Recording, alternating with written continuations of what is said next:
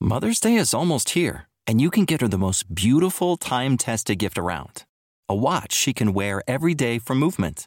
Whether mom's into classic dress watches, rare and refined ceramics, or tried and true bestsellers, Movement has something she'll love. And right now, you can save big on the best Mother's Day gift ever with up to 50% off site wide during Movement's Mother's Day sale at MVMT.com.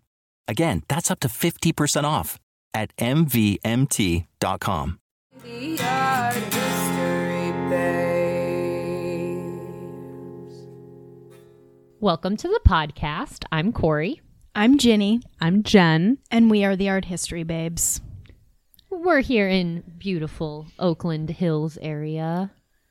Ah, It's gorgeous. It is. it is no, it's really beautiful. um, it's been real cold and foggy in California lately, so Very mysterious. yeah, everything feels like know, Silent Hill. Like it's just like Ooh. "Ooh." Especially mist and like fog Mhm. rolls up here, and you're kind of like, I'm in Avalon, but not. I'm the lady of the mist. Yeah, Yeah. exactly. It's That's who I want to be. yeah, it's been very um chilly, but then at the same time, I know our East Coasters are out there in like Yeah. negative seven. It's nothing. Sorry, fam. "Eh." It's 50 degrees today. Ooh, it's chilly. yeah, I know I mentioned this before, but I came back from spending 10 days in the Midwest and like relativity is such a crazy thing because before I left, like I was like, yeah, 50 degrees. I was like in Mm-hmm. my coat. And then I came back from, you know, negative 15 degree weather.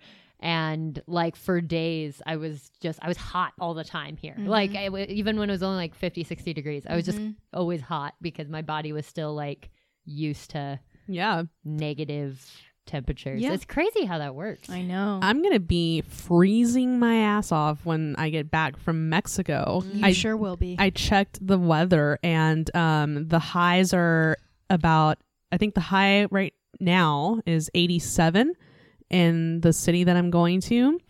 The low is like 68. Dang. And I'm just, and I know for a fact that my family is out there wearing like winter coats because they are so cold. That's crazy. Yeah. Don't think, like, isn't it a thing too? I remember you talking about this. Like, even in like triple digit heat, men won't wear shorts. no man wears shorts. That's It's so crazy. It they no shorts. It is legitimately like long pants and even long sleeves because um everyone is kind of paranoid about the sun, especially Mm-hmm. the women. Yeah. So they stay covered up. Right. Um so that's wild. yeah, that is why. Okay. Contrastingly, in the Midwest after the winter, after like negative 20 degree weather for Mm-hmm. however, however long, people, like lots of people, this isn't just like one weirdo, will be in shorts and like 20 degree weather because it feels warm. Yeah. Like it feels like it's act like it's like spring is here. So people will be running around in shorts in 20 degree weather. Um, Unreal. That is crazy. it they are is. wearing shorts in the summer, and it does get really hot in the summer, right? Yeah. They don't- Oh yeah, yeah. It gets it gets just as hot as So it they'll is wear here. an outfit that they would wear in like 90 degree weather Yeah. and 20 degree. That's It's weird. really strange. But yeah, we're we're here in We're here in the new year. in the new year. New year, new me. You know, is is Yeah. the motto that we Ye- all yeah. have. New me but like old me. yeah, old you know? me, but like trying to Still me, but like some new stuff. trying to do some new stuff. Like I was just telling everyone, I'm I'm getting into investing. Mhm. I'm an Mhm. investor now. You are an investor. I um if you are like me and you've just kind of pretended like investing is uh dumb and like just That's dumb. It's just dumb. I'm just not gonna think about it. Um well I'm trying to be more of an adult and um I just started using this really dope app called Acorns. And um, it's perfect for people like us that don't know anything it's about very clever they investing. called it acorns too, because like you're scavenging away a little bit here and a little bit there, like Yeah, a squirrel. And you're burying your acorns and for later. Yeah. Yeah. Yeah. And it's um very I'm clever. it's super clever and it also like is it's just a cool app because it it also has like resources that help you learn about investing like what Yeah. you're actually investing in and it's just a very simple platform that like breaks up your investment according to these big like larger Mm-hmm. Mhm. like you're not investing in specific companies it's Mhm. just like a bigger larger type investment Mm-hmm. That's cool. yeah, it's a really cool little app. Um, I'll link it down below for y'all if you want to. Yeah. and they're not sponsoring us. This is just We're literally doing free advertising for, this app for, right for now. all of you. You Yeah. hear that, Acorns? If any of you uh, work for Acorns or Acorns adjacent, you should hit us up. Hit Yeah. us up, you know, because we have no problem repping apps that we like. Yeah. And honestly, it's a very timely app because it seems as if the world's going nuts right now trying to invest like Yeah. in this whole like Bitcoin cryptocurrency shenanigans. I've got friends that are like, I put twelve hundred dollars in Ripple. I'm like, what, the hell is Yeah. that? No, but the Bitcoin thing's really interesting because I actually remember when Bitcoin first became a thing, like back in like It was like Hmm. early two thousands, right? not that long ago. It was like 2010. Really? Yeah. Okay. Um, it was, yeah, it hasn't been around that long. And I remember seeing people talking about it, and I was like, is this something I should, should I buy a few of these Bitcoins? Like, Well, it's crazy because Dogecoin came out and it was a Doge? joke. Like- Doge, like the, Like Oh. the, the meme, Doge? the meme dog, Oh you know? And it was like a joke. The person who put it out was like, Yeah. like Dogecoin. It's worth like a lot of money now. like if you'd have bought Dogecoin. People will invest in some strange things. You're right. it j- really just speaks to, You know? I mean, it really just speaks to how how we determine what has value. Like, Yeah. it's really all on us. It you know? blows my mind. I don't get it. I don't I- either. I, know. really don't. But like it's basically you just have to be confident enough and tell people something has value, and it it happens eventually. Dude. it friggin' happens. It does. I watched this movie last night. It's a Netflix original with Jack Black and Jenny Slate, who I both love independently, Ooh, Jenny Um, Slate, I love her. so called much. Polka King. and it's based on the true story of a Polish immigrant who became the Polka King of Pennsylvania. wow. And he had like a polka band. Wait, is and- Jack Black the polka? Oh, king? he sure is. Yay. and he's I gotta see that. marvelous at it. Um, and so he builds this like polka empire where he has you know his polka band and like a traditional Polish gift shop and a record label and something else. And he basically starts a Ponzi scheme. So he has like all these older people, these elderly people that like love polka. they start investing in him, and he makes like tons of money. I don't want to like give it away, but it's all like based around this Ponzi scheme that he started to be the polka em- emperor. Polka king. yeah. Dude, Beyond King. People Yeah. invested in polka. Man. I don't get it, but it happened. right? People will invest in uh, some crazy things. I'm really interested in this app. I'm going to download it and I'm going to invest because um, I could stand to expand my assets. Yeah. Your and empire. My, yeah. It's also just like really inspiring because on the app there's like this this part of it where you can be like what would happen if I invested $5 a week every week and then it gives you like a calculation of how much money that would be worth when you're like 60 and it's very inspiring. It just like makes you're like all right, I can do this. I Yeah. can do $5 a week. you know? Nice. Yeah. Yeah. Um, so art history babe nation. get your get your money in order. Yeah. Click know? click that shit. Get on over to Acorns. Check it out. All right. Um Now so for something totally different. yeah. we are going to talk to you guys today about an amazing babe, um, an art an art history babe Mm-hmm. among our hearts, Miss Mary Edmonia Lewis. Yeah. Had you? When had you guys first heard of her? I actually had first heard of her in um, the class that I was TAing. It was an American art class, Right. And I'm not gonna lie, a lot of it I was not into. Yeah. not really. I mean, there Right. there are uh, there are some like random like American art artists sure. that I like go nuts Yep. over, but Yeah. they're few and far between. At least in the in the early days of Yes. America, I'm just not that into portraits of presidents and stuff Yeah. like that. But we talked about her, and I was like, "This woman is so interesting. How have Mm-hmm. I not heard about this woman?" But yeah, when when did you hear about her? Not that long ago, probably. I want to say like in the last year and a half or so. I think Google had put her face. You know, like how Google have like those little illustrations of people, and then you can click on it and learn more. Mhm. Yeah. And they That's had when done I that for heard of her earlier in Yeah. 2017. Yes. They had the Yes. doodle. and I was like, wow. Yeah, I I had no had idea. never even heard of um, a work that we're going to get into, um, Mm-hmm. the death of Cleopatra. So yeah, the a relatively unknown to me at least, let's get into Edmonia Lewis. Let's do it. All right, so just a little biographical information. She was born July 4th, 1844, in New York. Uh, born Mary Edmonia Lewis. She's typically known as Edmonia Lewis.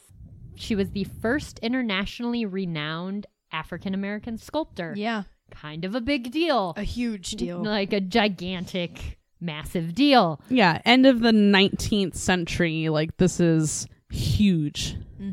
and she was of African and Native American heritage. Until her teen years, she went by her native name, which was Wildfire, which is dope. That is so cool. That's such a good name. Um, her father was Afro Haitian, while her mother was half Ojibwe. I also heard that I don't know if this is the same, but the um some of the sources had her listed as being Anishinaabe Indian. Yeah, I've got M- Mississauga Ojibwe yeah. and half African American. Her mom Mhm. was was both. mm-hmm. but I'm not sure if any of you are Yeah. Native American scholars out there. Correct us. yes, please yeah, do. What I have is that Chippewa in parentheses Ojibwe. So I think there were multiple names assigned to it, but Oh, Um, yeah, you're right. This has been I think Oh, the- you know the what? Two are interchangeable. I'm seeing that Ojibwe is the central Algonquin language spoken by the Ashi- Anishinaabe people throughout much of Canada, from Ontario to Manitoba, uh, and from Michigan to Montana. Wow, All right. Got it. dope. All right. Just, just dope. Uh, so both of her parents died by the time she turned nine. Oh. Yeah. Um, and she went to live with, I believe, an aunt and uncle. Mm-hmm. Yes. Yeah. And at age 15, she studied at Oberlin College in Ohio, which was one of the first institutions that accepted women that weren't white. Yeah. So, Wow. Go Oberlin. yeah, right? Mm-hmm. Um, despite Ohio was a very like conservative thinking place. Yeah. Um, but yeah, they they made some strides there. Uh, she was at one point during this time put on trial for poisoning two of her friends. Yeah. This shit is crazy. This shit is crazy. So, as the story goes, they were planning they were planning to go sledding with a group of men and um Trouble. Trouble. just men in general. um, Sorry. Lewis and Lewis and two friends drank some spiced wine. They're going to go Ooh. out, have a good time, and uh, it emerged that the women had been poisoned with Hmm. cantharides. Um, Spanish fly. Yes. So I was Ooh. I was unfamiliar with this. Cantharides is referred to as Spanish fly, even though it is not Spanish or a fly. Yeah. Um, it is it is from a blister beetle. Whoa. Yeah, right. That's quite the name. um, so there's a chemical in the body of this beetle that's an irritant. Uh, when it's rubbed on the body, it produces blisters, i.e., blister beetle. Aw. And when the dried, crushed body of the beetle is eaten, Ugh. it causes inflammation of all the organs of the genital tract, including the genital organs. Oh hell no. Really bad. Yeah, Really bad. Really rough. bad. Uh, this gave rise to the belief that it was an aphrodisiac and That's could be dumb. used to treat impotence. And I don't under like what no one wants to have sex when they're They're all itchy and Inflamed. inflamed. That Like- sounds awful. like I if if I feel uncomfortable in my genital tract, why would I Yeah. want to have sex? Like I'm, that li- doesn't I'm make about any to sense. drink some cranberry juice and like Go to bed. Yeah. Netflix. alone. Yeah.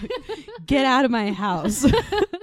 Um, but the swelling that this induced could be extremely painful, unsurprisingly, and the dose required to produce the swelling was close to fatal. oh no. So this is one of those things where people are really just toeing the line. Like you could do something, some really dangerous stuff here. Dude, 10 milligrams can kill? Yes. That is not a lot. It's not. I mean, when we were just talking about because weed's legal in California now. Yes. Um, We've m- arrived. yes. Smoke weed every day. Yes.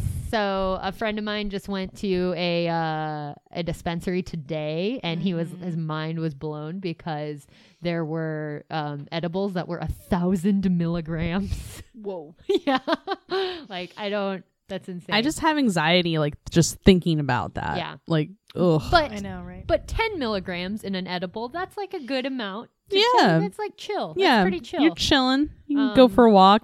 so basically not that much of something to put in your body and in women this powder could cause painful contractions of the uterus and for this reason it was used Mm-hmm. to induce abortions God damn. yeah so really like this is not a chill thing No. at all That sounds so insane. Where Um, Yeah. would this even come from? Like, you know, who crushed up this beetle and was You like, know, all right. yeah. Just medicine men stuff like back in the day just Right. always trying to learn from their surroundings you know So did you read this? Because like when I had originally first read about this, I interp like I didn't know that they drank spiced wine before going out on the sleigh ride. I had s- like kind of interpreted it as that they were in the sleigh and that the male companions had like slipped it to the the gals. It's that's But- entirely possible. This was just that that was the way it was phrased. Yeah. it- from my source Yeah, was yeah, that yeah. Hmm. they were drinking before they went sledding. But that's a, something that could really easily Yeah. be. you Either know. way, it seems like it was an accident that they died. they didn't die. Oh shit. No, I bet they did. no, they didn't die. They lived. They lived. Ooh. They um and Ouch. and so while on trial, a lot of bad shit happened. Edmonia Yeah. was beaten by a group of men. Some stupid vigilantes. Oh my God. Uh, Um, and then her friends made full recoveries and she was acquitted because essentially they didn't have enough ev- evidence.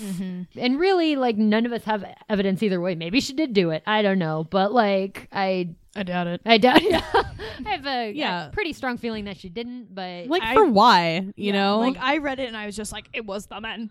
it was yeah. That was my mm, one hundred percent my instinct too. It was definitely the men. There was a theory. Okay, so this is a theory, and I disagree. Like I was like no, but it's a theory I read that the reason she did it is because like so many women during this time period, if you were like a little eccentric or outside the norm or, or just didn't You kind were of called a lesbian. yes, if you didn't fall in line, you were a lesbian, and that was supposed to be a bad thing. For some lesbian reason. spinster. Yeah, exactly. so there was a lot of speculation surrounding her sexuality. And there was some article I read that was like, maybe she wanted to be more than friends with these girls or something. I don't know. I don't Yeah. know the woman. Like, I can't say that that's impossible, but Maybe we can someday hold a séance. yeah. I would that'd be love great. to. I want to ask Edmonia, what what were you doing, girl? Mm. what, What'd you, what happened that day? what'd you do? what didn't you do? Yeah, right? Yeah. but yes, my, my first instinct Yeah. was it was. It was the men. damn it. Sorry, guys. um, but who knows? Who knows? It could have been a totally freak thing, and like none of those people were the cause Yeah. of it. Honestly, this whole like story is just a freak thing. Like, Mhm. I mean, Mm-hmm, Yeah, how does you know? How does that happen? Like, I I don't know. Anyway, that maybe the whole- girls themselves were curious and they drank it. Right? Or Like- maybe one of them was pregnant and she was like, oh okay. can't Mm. Can't be doing Hmm. can't that. be doing that. I'm not wed. oh no Ooh. So many possibilities. Oh. All of a sudden, we become a true crime Yeah. cold case podcast. scandal. Oh, we could do like an art history scandal series. oh a fun- yeah. scandals and mysteries That'd of our be- history. That'd be fun. Oh, episode idea. Boom. Boom boom. Boom, boom, boom, boom. All right. Ah, moving on. Um, so yeah, moving back into art history. uh, her first commercial success was a bust of Colonel Robert Goudshaw. Goud, Gould, Gould, Mm-hmm. Yeah, Gould. I like Gould. I like Gould too. um, so she made this this bust. It's very it's very regal. It's very it, It He is. looks exactly like m- the image in my head of a uh, 19th century colonel. is Right? this man. I Like, mean- Right. The hairstyle and the facial hair. The it's on facial point. hair, like that is a colonel. Hold up. Is this before or after she so she didn't graduate. Oh no, she did not. No, She did was like, not. Fuck you. yeah, she Oberlin." left the Yeah. school She went to Boston. um from because she was being harassed and uh, did not graduate. Well, there was also another accusation. She was accused She was of stealing- stealing her classmates' work.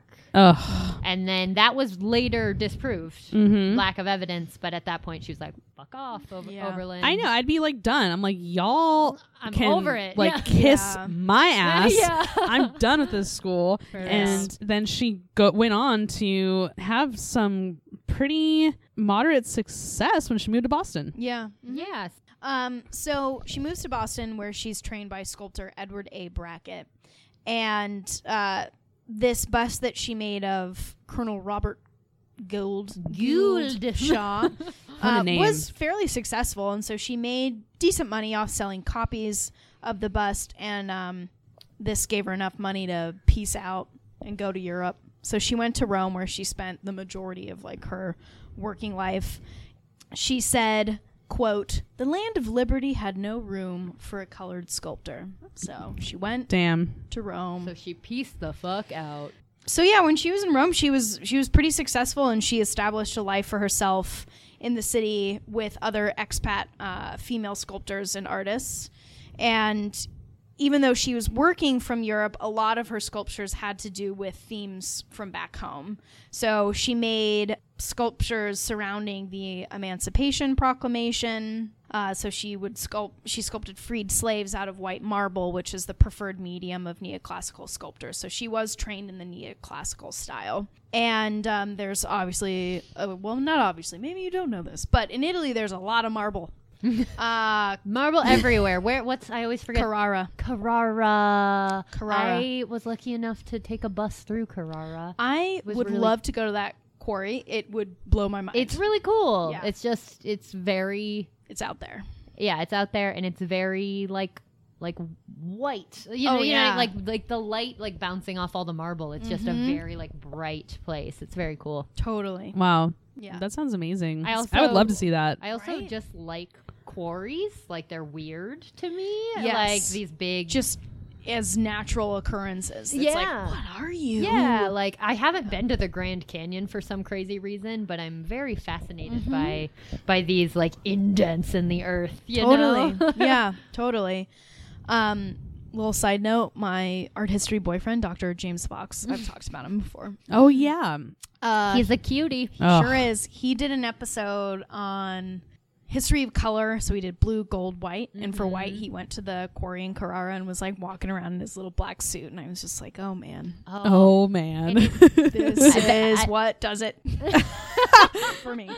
And I bet it just like popped too. Oh, him it and was his great. because he wears those like slim fit Oh, he- suits. yep. Yeah, Oh he's a good looking dude. BBC made a good call with that one. Uh, Doctor James Fox. I'm if- literally blushing. Okay, anyways. Um, she is. I'm, I'm not exaggerating. I feel like it's like when we talk about like you know like dream men, like ideal men, and like most people are like, oh, it's like Leonardo DiCaprio Oh or my God. like something, and it's like Dr. James Fox. it's this kind of obscure art historian. Oh my god, I'm looking at pictures of Carrara right now Mm-hmm. and it's amazing. it's really striking. wow. Yeah. You can go hiking amongst the marble. yeah, Yeah. it's really It's beautiful. so cool. Oh my gosh, It's go. super cool. Go Yeah, there. and so, like, Everyone go there right now. meet you there in two weeks' time. Art Yeah. History Babes live at Carrara. I want to shoot a music video here. no, I was just gonna say that'd be a dope place to throw a party. Can you that would be imagine? so sick. The acoustics are probably great. Oh my god. Oh, Ugh. I'm up here. I got ideas. Store it away. Oh, and shit. Use it for when we're millionaires. Yeah. we, we should start a Google Doc for um, when we're millionaires. No, that'd What be great. We're gonna do. will just put it out into the universe. Yeah, Uh-huh. that's a great idea. Yeah, that's that's five years time. Give me five years. We'll throw a party at Carrara. Boom. All right, I'm on it. I just I just need to keep up my investing with acorns. Right. Ooh boy. well, anyway, Edmonia had the right idea. She did. It was smart to go to Rome. Being a neoclassical sculptor, you go to a city where there are a tremendous amount of classical sculptures in marble. Marble itself is easily accessible. And she's hanging out with other expat cool artists. It's a Made- cool time you know? to be there. Like, it's Made the just- right choice. Yeah, for real. Which brings me to the next work a bust of poet Mm. Henry Wadsworth Longfellow. God, the names on these guys are just so cool. He's British, right? Longfellow. Ah, yeah. I'm gonna go with yes. Ah. Actually, I f- think he might be American. Henry. With that name? Hold on, let's find out. Wow. He is. He was born in Portland, Maine. Yep. He's American. wow. Um, look at that face. Like he was, he looks like a poet, Right? he really does. he really does. So if you go to edmonialewis.com, there are excerpts from this book that only costs nine ninety nine if you're interested, uh, called "The Indomitable Spirit of Edmonia Lewis." A narrative biography by Harry Henderson and Albert Henderson. And there are a bunch of passages on the website, which is what I read, but it's a very um it's very nicely written. It almost has a like historical fiction feel to it, you Yep, know? yep, it's yep, like yep. kind of piecing together these little these these pieces we know and kind of turning it into a narrative, Mm-hmm. uh, which I appreciate. But it's very like romantically written. So basically, Henry Wadsworth Longfellow is in Rome, hanging out, Mm-hmm. Mm. and uh, he he ends up in the presence of of Edmonia Lewis, and she does this. she does this bust of him, which is like I really I want this in my house. Like I really like this very bust. striking. It's It very is. striking. He's like he's got the long hair and the beard. Like he looks he looks like a, m- a man of many thoughts. And um, He's got lots of thoughts. He's got thoughts for days. and this bust was actually it got a lot of attention. A critic from the London Art Journal at the time said it was the truest and finest likeness of the poet I have ever seen. wow. So I mean, That's pretty good. that's pretty good if if you're a sculptor that's you know like that's kind of what you want to hear so there's something about him like he just like i don't know why i'm just very entranced by the sculptor he just like looks he looks deep in thought but also like Really intense. yeah intense very intense and like regal And it's conveyed in the eyes, which is not Yes. easy to do in marble that's sculpture. Mm-hmm. that's it it's the eyes it's the weird thing that's going on with the eyes like i feel like he's staring into an abyss that's Mm-hmm. Yeah. what that's what i feel like that's what i was trying to say he's like staring it. into an abyss And the Yeah. abyss is Staring. staring back. and he's like, Oh. whoa. and he's he's uh, just yeah just experiencing it um and then he goes and writes poems so Sounds like my kind of guy. right? Another really great significant work of Edmonia Lewis is The Death of Cleopatra. Oh, yeah. And the interesting thing about this sculpture is that it was lost for decades and it was found in of all places a storage room at a shopping mall outside Chicago Mm-hmm. in the 1980s. That is so insane to me. Yep, in Oh, a storage man. facility with Christmas decorations and dust. uh, so before delving further into the story of this like suburban mall discovery, um, I'll start with a creation of Death of Cleopatra. So Edmonia worked on this sculpture for over four years, and the final sculpture depicts the fallen pharaoh dead already in her throne, her head decked in a pharaonic crown as it leans back. You know, her lips are slightly parted. You can tell that she is dead She did. the drapery and you know when i especially when i was talking earlier about edmonia being in rome and likely studying other like previous old classic sculptures like you can tell with the drapery and the study of the drapery that she was looking at classic classical sculptures like the way that the drapery is rendered and kind of like she shows a little bit of the breasts not like a lot but uh, enough and that is definitely from greek and roman sculptural tradition and what's really interesting is, unlike other depictions of Cleopatra and her suicide, like if you just look up on Google, Death of Cleopatra, depictions in art, it's all so, not all of it, but a lot of it is just super fetishized. And she's made to be like this exotic, like she's totally naked and is like holding a snake that's about to like bite her boob and you know it's just like made by and for the male gaze But what is so different about this is that she's already dead. And like while y- her drapery like does show her breasts a bit, like she's she's not like sexualized. See, right, exactly. Like Jen pulled up one image where it's just over the top. Yeah. Like it's over the top how people portrayed her in art over the years. Like she wasn't a queen of Egypt, but like Well, I also You know. remember hearing that the sexualization of Cleopatra eh, has just like led to a very incorrect um idea of what she even actually looked Yeah. like. Like Oh, we yeah. imagine her to just be the this beautiful, exotic, yeah. temptress, femme fatale. Yeah. I heard she was um She wasn't that cute. yeah. okay. So no one she wasn't all that.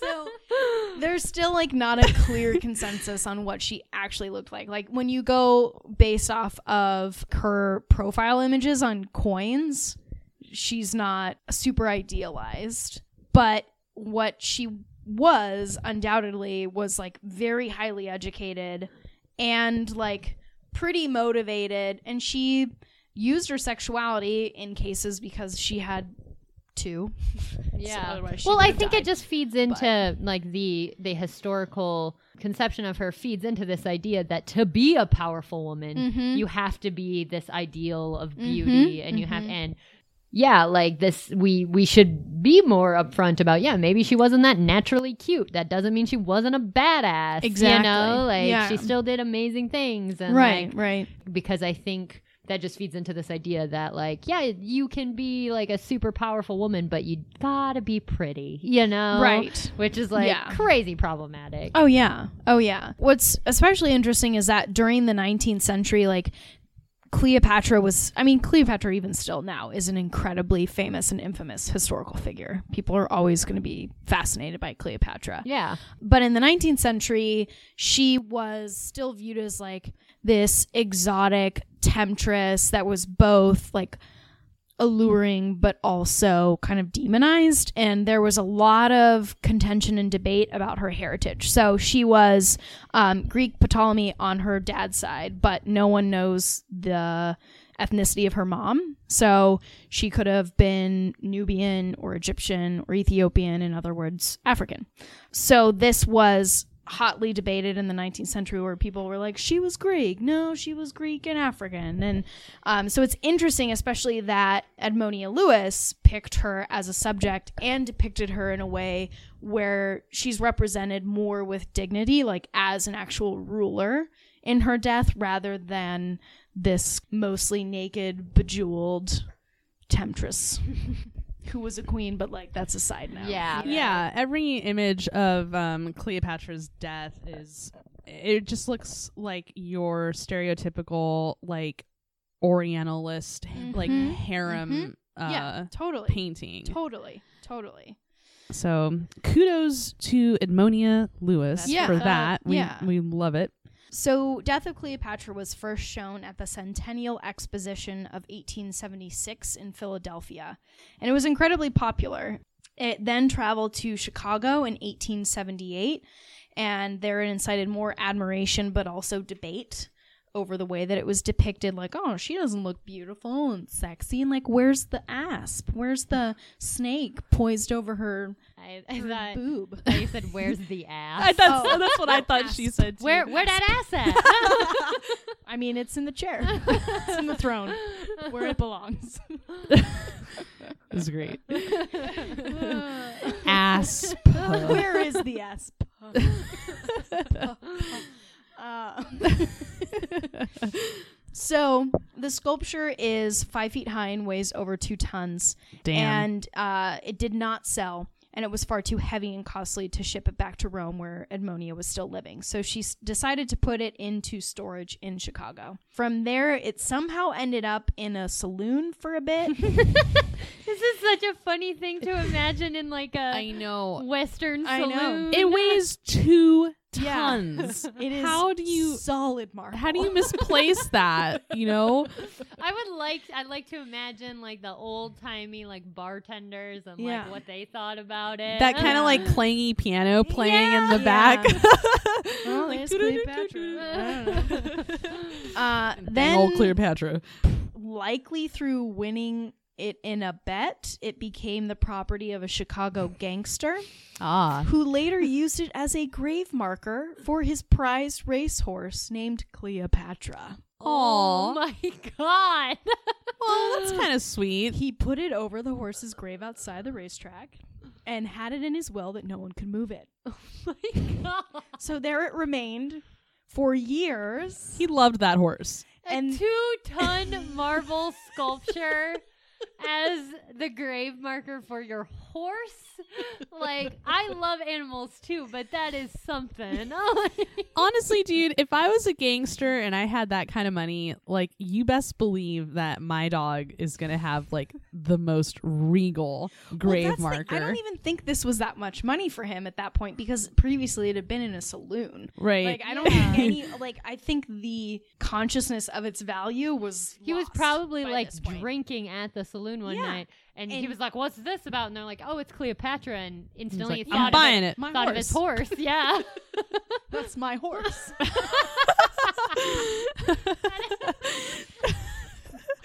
That's my horse. so goofy. oh god. So the statue remained over his horse for What? years until the 1970s when the U.S. Postal Service built a new facility by by the horse grave. um, okay. so then it was put into an outdoor storage yard. Ah. The Boy Scouts cleaned it. That was nice. Oh. Uh, then later, the Historical S- Society of Forest Park moved it to the storage facility by the mall, in the mall, where it was rediscovered and reattributed to Edmo- Edmonia Lewis in the 80s, packed amongst uh, Christmas decorations. it was at a in mall. the mall. what a Storage life facility in that the this mall. sculpture has had. I know, right? What a That's life. amazing. And it's Yeah. in really good shape for having been like, you know, tossed around. Yeah. And like they, I mean, the Boy Scouts, when they cleaned it, they didn't do it, you know, the way that a conservator would. They're Boy Scouts. They're Boy Scouts. They did their best. They did their best. I wonder if there's a like art Uh, conservation patch. oh, I want it. They should have one. They should. That They- would be fun. They got their like sculpture renovation badge that day. Yes. Yes. sculpture renovation. Sculpture renovation. But now it's restored Oh. and it's all is right. It's a dope sculpture. It really is. And like when you look at her face, like I put a close up image of it, she looks really serene. Yeah. Mhm. You know, like she kind of almost has a smile, like yeah. yeah, yeah, which is an interesting take on Cleopatra's death because all the circumstances leading up to it, like she was losing, she was the last pharaoh of Egypt, like that was the end of the Egyptian Empire, and I'm I would imagine Cleopatra was not happy Mm. Mm-mm. when she did that. But it like is giving her a cool sense of agency where it's like, you know what? This was my plan. Yeah. I chose to kill myself so I I'm wouldn't be done. dragged back to Rome and paraded naked through the streets of shame. You know, I Oh, this can also. is my choice. I imagine at- her life at that point was just, just racked with stress, right. and so I think it kind she of Ah. had to marry two brothers. She killed both of them, had them Ugh. both killed. that's you just know. a lot. And It's a I, lot of stress. I like the um, Not down, dude. yeah, I like th- this moment that at least gives me a sense of like it was like a, a release, like she Yeah. was Right. ready to go and she was giving in to the universe. It was Yep. Mm-hmm. her time. Mhm. Yep. Which is really like that's like the most dignified death you can Mhm. imagine. you Yeah. know? Mm-hmm. I really feel like um looking at this sculpture, I get a sense of relief Mm-hmm. and that's that's cool. yeah, Yeah. that is cool. I really like it. I now imagining that this spent years as a horse grave marker. Yeah. I want to imagine that gangster like visiting his horse's grave and just like crying, like Probably. seeing Cleopatra just like at rest, and he's like, Mm-hmm. "Yes, Cleopatra is at rest finally." And the sad part is, you know, that horse probably got like shot because it like broke its leg Yeah, or it something, you wasn't- know. Oh. Yeah, it was probably something stupid like that. Ah Yikes. man, don't race horses; it's bad. just gonna put that out there. it's it's bad for them. they don't, and they don't like it. They don't like it. All All right. right. Um We're not going to be getting any uh, sponsorships from the Kentuck Kentucky Derby anytime soon. good. I don't want to go there and wear a stupid hat. Drink a mint julep. mint juleps have so much sugar in them; they're delicious. I, yeah. they are pretty good. I I would drink a mint julep, but would too. Wouldn't wear a hat. Wouldn't go to the derby. Yep. No. So Yeah. wow, that's really just um this like really amazing sort of history of this woman. Something that I kind of am interested in is Edmonia Lewis's status as this non-white woman artist and the fact that when you look at contemporary critiques of her work and just her person, it's impossible to find anything that doesn't somehow mention the fact that she is African American or the fact that she is Native American. There's usually some kind of comment about her appearance. And uh, I just thought that it made me kind of sad because I thought, you know, she will always be labeled as this outsider artist. But Edmonia Lewis was very aware of her status as an outsider, sort of exotic personality. Yeah. And I think I totally feel you. I mean, those are s- very similar thoughts I had while researching this. Like, it's definitely something we should stop and think about, you know? And we've talked about this before. Like, basically, any artist, like whether you're a female artist or a black artist or an LBGTQ artist, like, you're always labeled as something. Like, Right. you're labeled as that artist. And that's complicated and it's hard.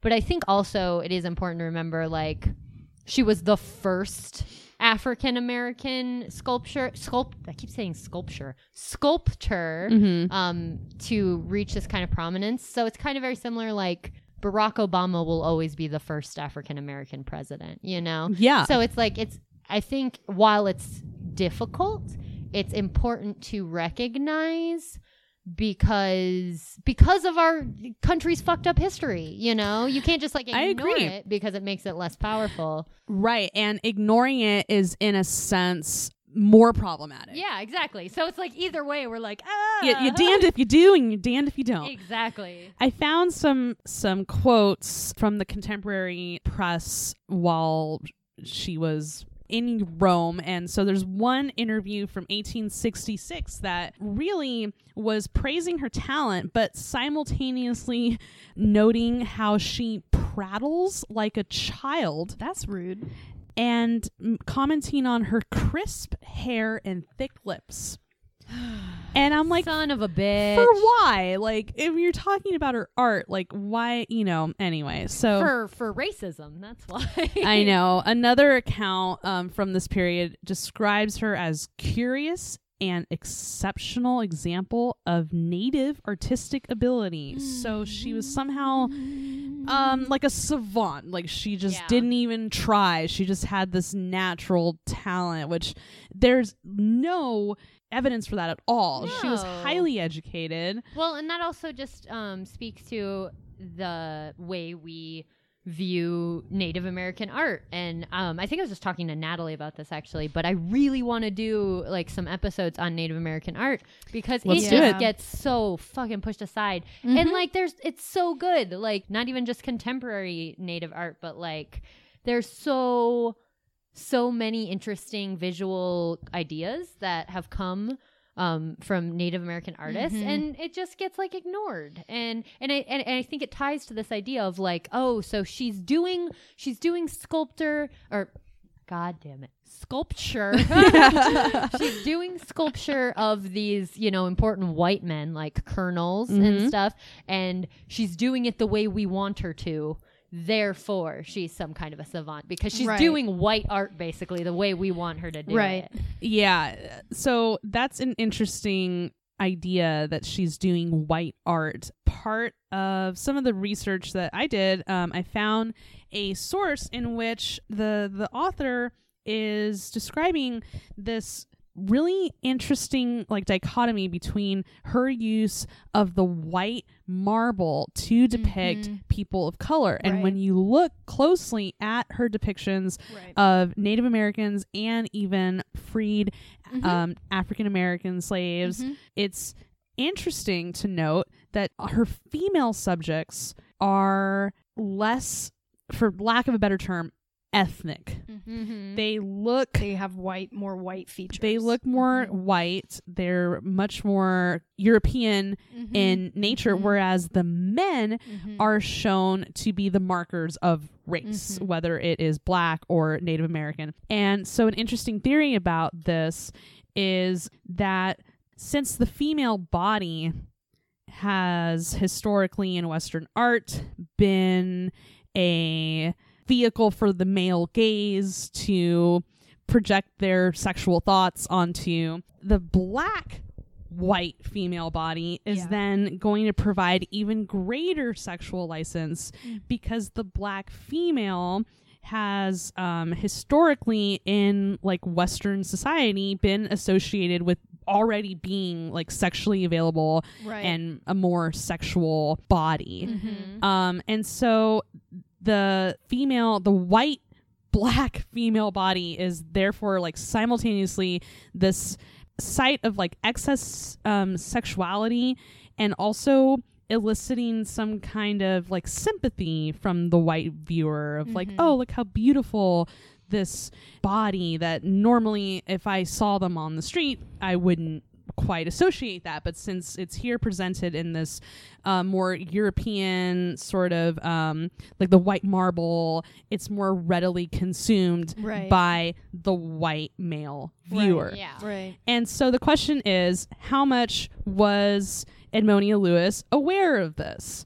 And the answer is that probably a lot. Mm. There is a scholar of the name of uh, Marilyn Richardson who made um, most of her career studying Edmonia Lewis. She was one of the chief scholars in um, just tracking down Edmonia's grave.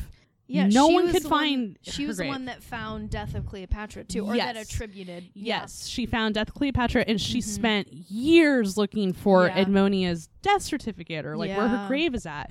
Ultimately, finding her in an unmarked grave Mm-hmm. in London. Mm. So after basically turn of the 20th century, Edmonia Lewis just kind of faded into obscurity. Yeah. No one really knew what happened to her. Many claim that because neoclassicism fell out of favor, Right. that um, she just very quickly became irrelevant Mm-hmm. Yeah. many neoclassical artists did not make the transition to modernism and so um, it's believed that she was one of them and so marilyn richardson was uh, instrumental in not only giving us a little bit of a idea of what the end of her life was like attributing death of cleopatra but also just suggesting that um, her portrayal in the presses was not incidental that Edmonia Lewis sometimes benefited from the exaggerated exoticism of her identity, and that uh, in some ways um, she welcomed it because it helped obscure some of the scandal of her past.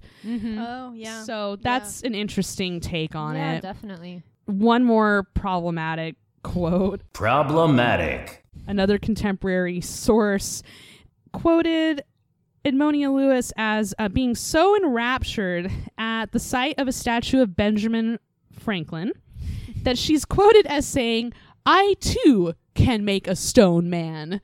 And that just sounds so goofy. And like, I don't think that she said that. So I make stone man. Like, I think every quote I've seen of her, she sounds much more intelligent than that. e-, yeah. So I do make stone man. I I know it's, it's a lot. Uh, do make Ben Franklin.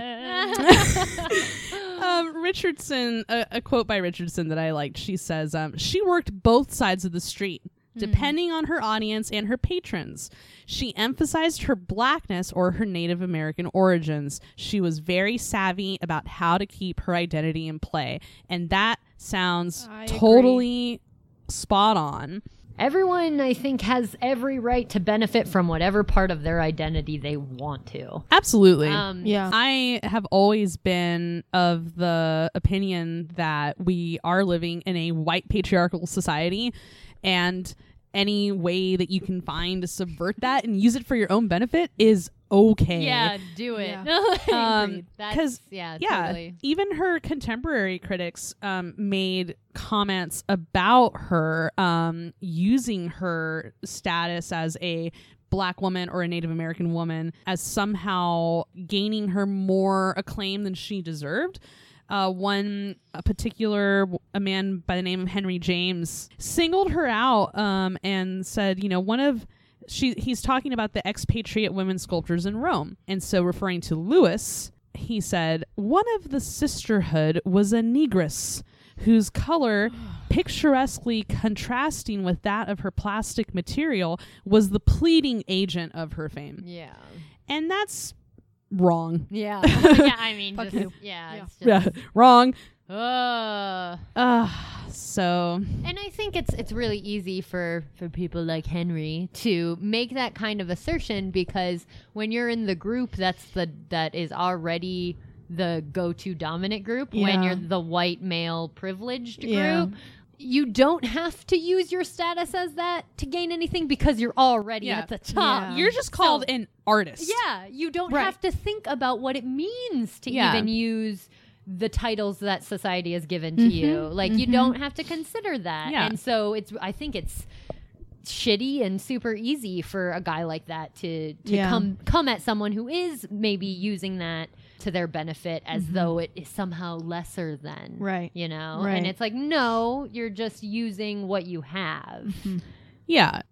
I think that that's sort of like feminist art history 101. No white male artist is ever referred to in the catalogs as white male artist. Yeah. Okay. I'd like to change that though. If we're gonna identify everyone, then Yeah. Mm-hmm. let's identify them too. Yeah. Like so there Yeah. you go. there, There it is. you And that's all she wrote. oh, that was a fun episode. That, was. was. interesting. And Moni is really cool. She is cool. I like her a lot. Mm-hmm. Y'all check her out. Edmonia, we salute you. We salute you, girl. All right, gonna do a quick listener mail. I really like this one. Okay. I mean, I really like all of them. You guys are seriously just the best. Um, all right, this comes to us from Kelly. Hey, ladies, my name is Kelly. I am an undergrad double majoring in design for performance, read costume design, and art history at the University of New Mexico. Hmm. Wow. That's awesome. All of that is That is great. badass. Super cool. I have been wanting to write to you for some time now, but I never quite find the words to express how much I love your podcast. Aw. Wow. Anyway, I discovered your podcast about four months ago, and it really resonated with me. To be able to hear amazing women talking about art history, feminism, other social issues, and just generally making sense of this world is really inspiring and encouraging. oh, it's so nice. Oh man, thanks for believing in us, Kelly. You all have such lovely perspectives. I wanted to share with you a specific instance when your podcast really helped me. The week that your abstract expressionist episode came out, I was having an awful week. I was in the middle of tech week for a show I was designing at the university. I had four papers due, and I was averaging about two hours of sleep every night. Oh, girl. Oh. I know that life. Me too. I remember those days. Um, so I was sitting in the library when I got a notification that there was a new episode from you ladies, and when I saw that it was Ab X, which is my favorite movement, I started low key crying in the middle of the library. Oh, what? Because I was so exhausted, and you guys were just a ray of light in my long week. So, thank you because your hard work that you put into each episode is appreciated. I see you, your work, your passion for art, and I'm grateful that you are doing this because making art accessible matters. Anyway, I would really love an episode on my homegirl, Georgia O'Keeffe, because she is pretty rad. Also, I just was in Minnesota and saw the exhibition Boundless Peaks Ink Paintings by Benol Araki at the Minnesota Institute of Art. And if you have not seen his work, I really encourage you to check it out because it is quite sublime and lovely. If you ladies are ever in New Mexico, let me know because I would love to take you to the Folk Art Museum in Santa Fe and then out for some wine. Cheers, Kelly.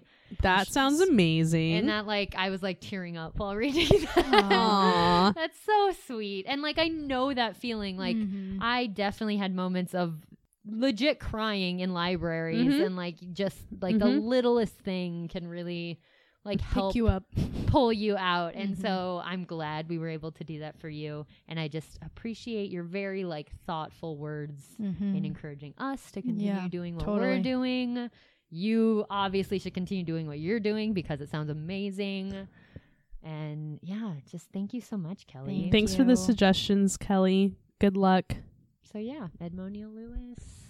Ammonia. Lewis. Um, if you have any thoughts, we handle a lot of heavy material in this, so I'd really like to hear listener thoughts and engagement on this one. Yeah. Um, email us at arthistorybabes at gmail.com.